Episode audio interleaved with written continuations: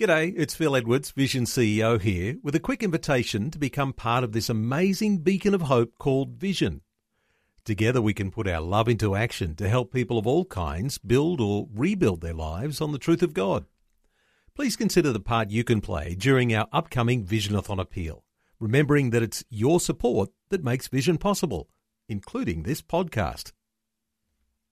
Life, culture, and current events from a biblical perspective. 2020 on Vision. We are only weeks into the latest peace plan for the Middle East. Driven by Donald Trump, it creates a pathway to peace between Israel and the Palestinians. And critics say it's very one-sided, favouring Israel. There is a push on for reciprocal negotiations after the plan was rejected by the Palestinians.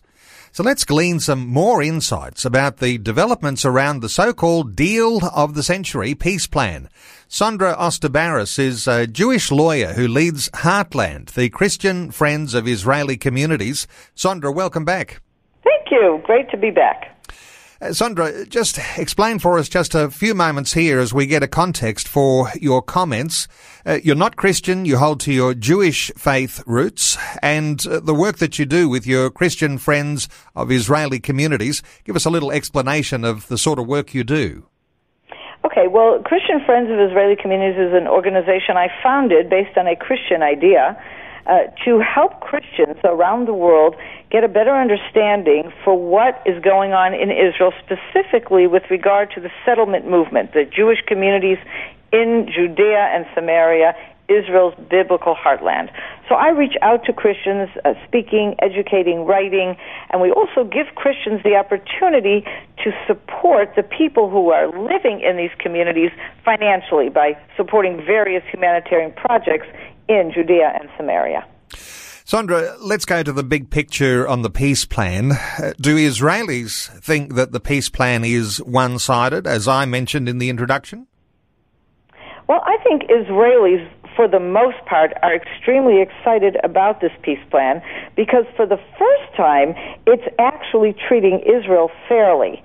Uh, we've gone through many different peace plans, proposals, etc., over the past few decades, and in every single one, Israel was expected to make concessions, real, on the ground concessions, in exchange for empty promises given by the Palestinians, which in every single case they breached. Uh, and nothing, no credit, no understanding was ever given to Israel's very real security needs that were being compromised by the various concessions we made. Uh, for the first time, this plan is saying, okay, Israel, you've already made many concessions. Uh, if we are going to go forward and give the Palestinians an opportunity to have a state of their own, they are going to have to prove that they are capable and willing to actually um, have a state uh, that conforms to international expectations of a state. And that's where it gets complicated, especially for the Palestinians, because those conditions in the pathway to a proposed two-state solution are a cessation of hostilities from the Palestinians against Israel. And that's a difficult one because I imagine that most people would say that's not likely to happen. Well, you know what? I, I, for one, am a little tired of the, Palest- the Palestinians being treated with kid gloves as if they it's almost like what, what do you do with a two year old okay? A two year old uh, acts up throws stones in the house okay? So there are parents who'll say oh he's only two. What do you expect? And if they continue doing that they're going to create a monster then their parents will say, oh no, we have to stop the child from throwing stones because if we don't stop, stop him from throwing stones, he will become a monster. What the international community has created with the Palestinians is a monster because every single time they escalated terrorism, they started with throwing stones, then they went to Molotov cocktails, then they went to firearms and bombs, and now we have incendiary balloons being sent over from Gaza. Every time the international community says, "Oh, well, what can you expect?" They have it such so hard. For the first time now in the Trump plan, the Palestinians are being forced to act like responsible adults.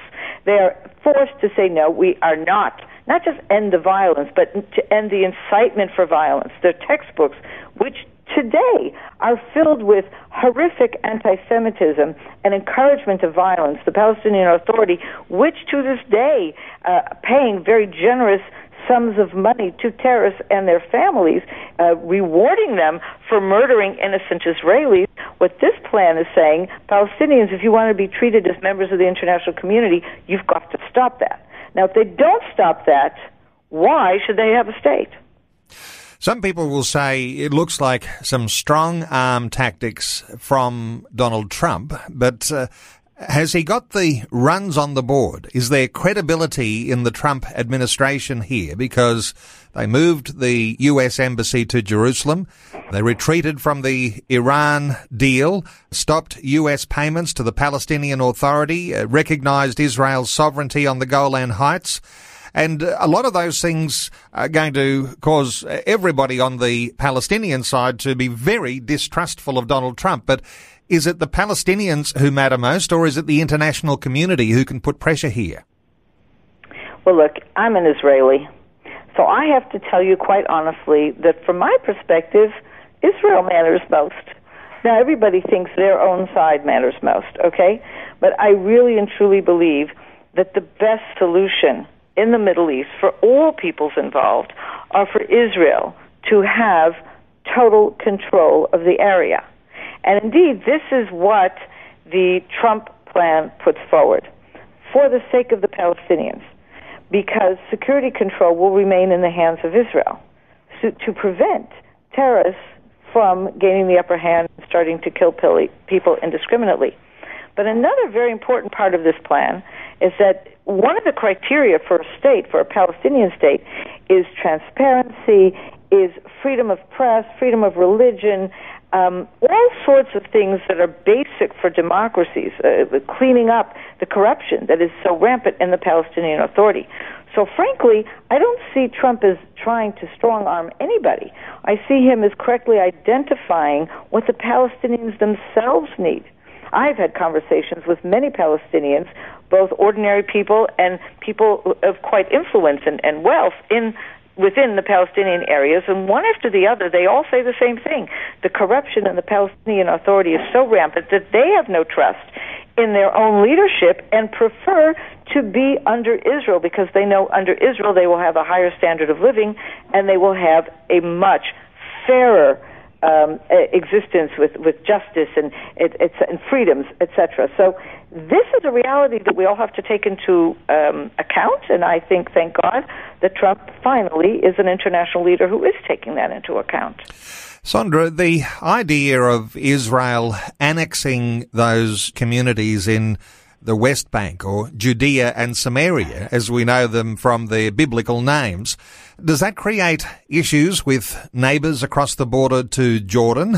Is that another dimension that's in the mix when it comes to the peace plan?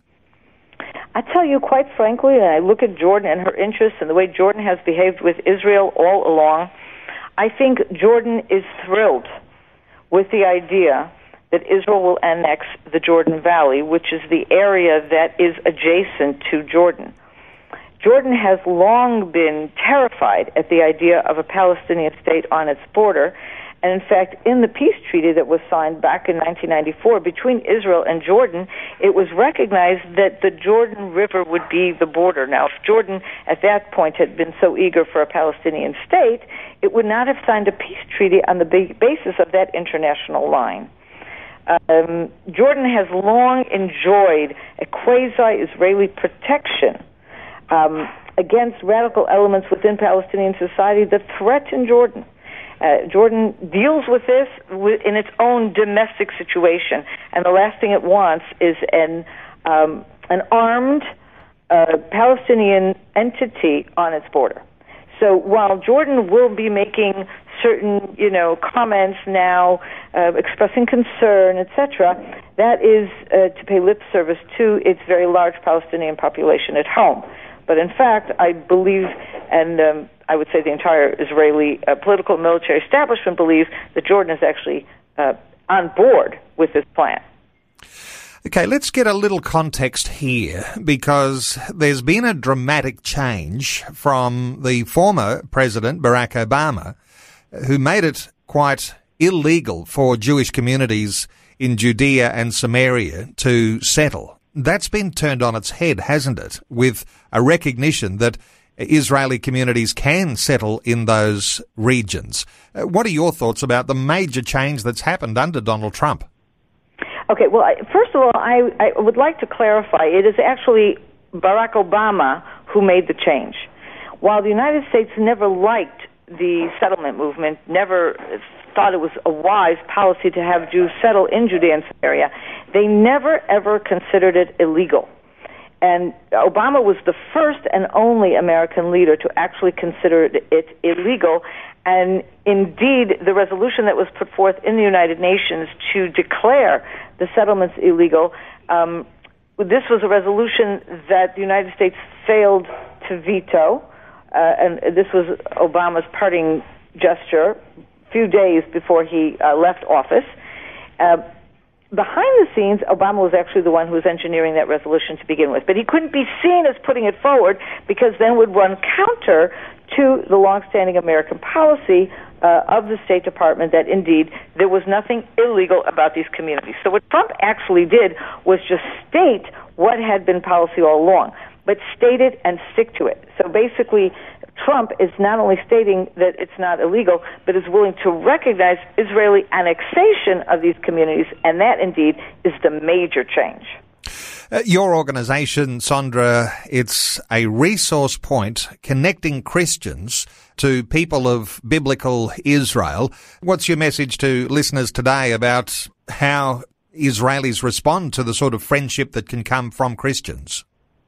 Well, it's a new day you know, I, I've been in this work now for more than 20 years, and when I first started, I myself didn't know anything about Christians who supported Israel. I'd never heard the term Christian Zionists, and I actually really had only met one or two Christians in my life who even thought about Israel, let alone supported Israel. So what I have learned and what I've seen and the developments that we are all witnessing in these past uh, few years has just been nothing short of amazing. I, I think it's miraculous. And I think every Christian who's listening to this program today needs to ask himself, what does God want me to be doing? And I think any Christian who reads his Bible honestly will recognize that what's happening in Israel today is a fulfillment of God's promises from thousands of years ago.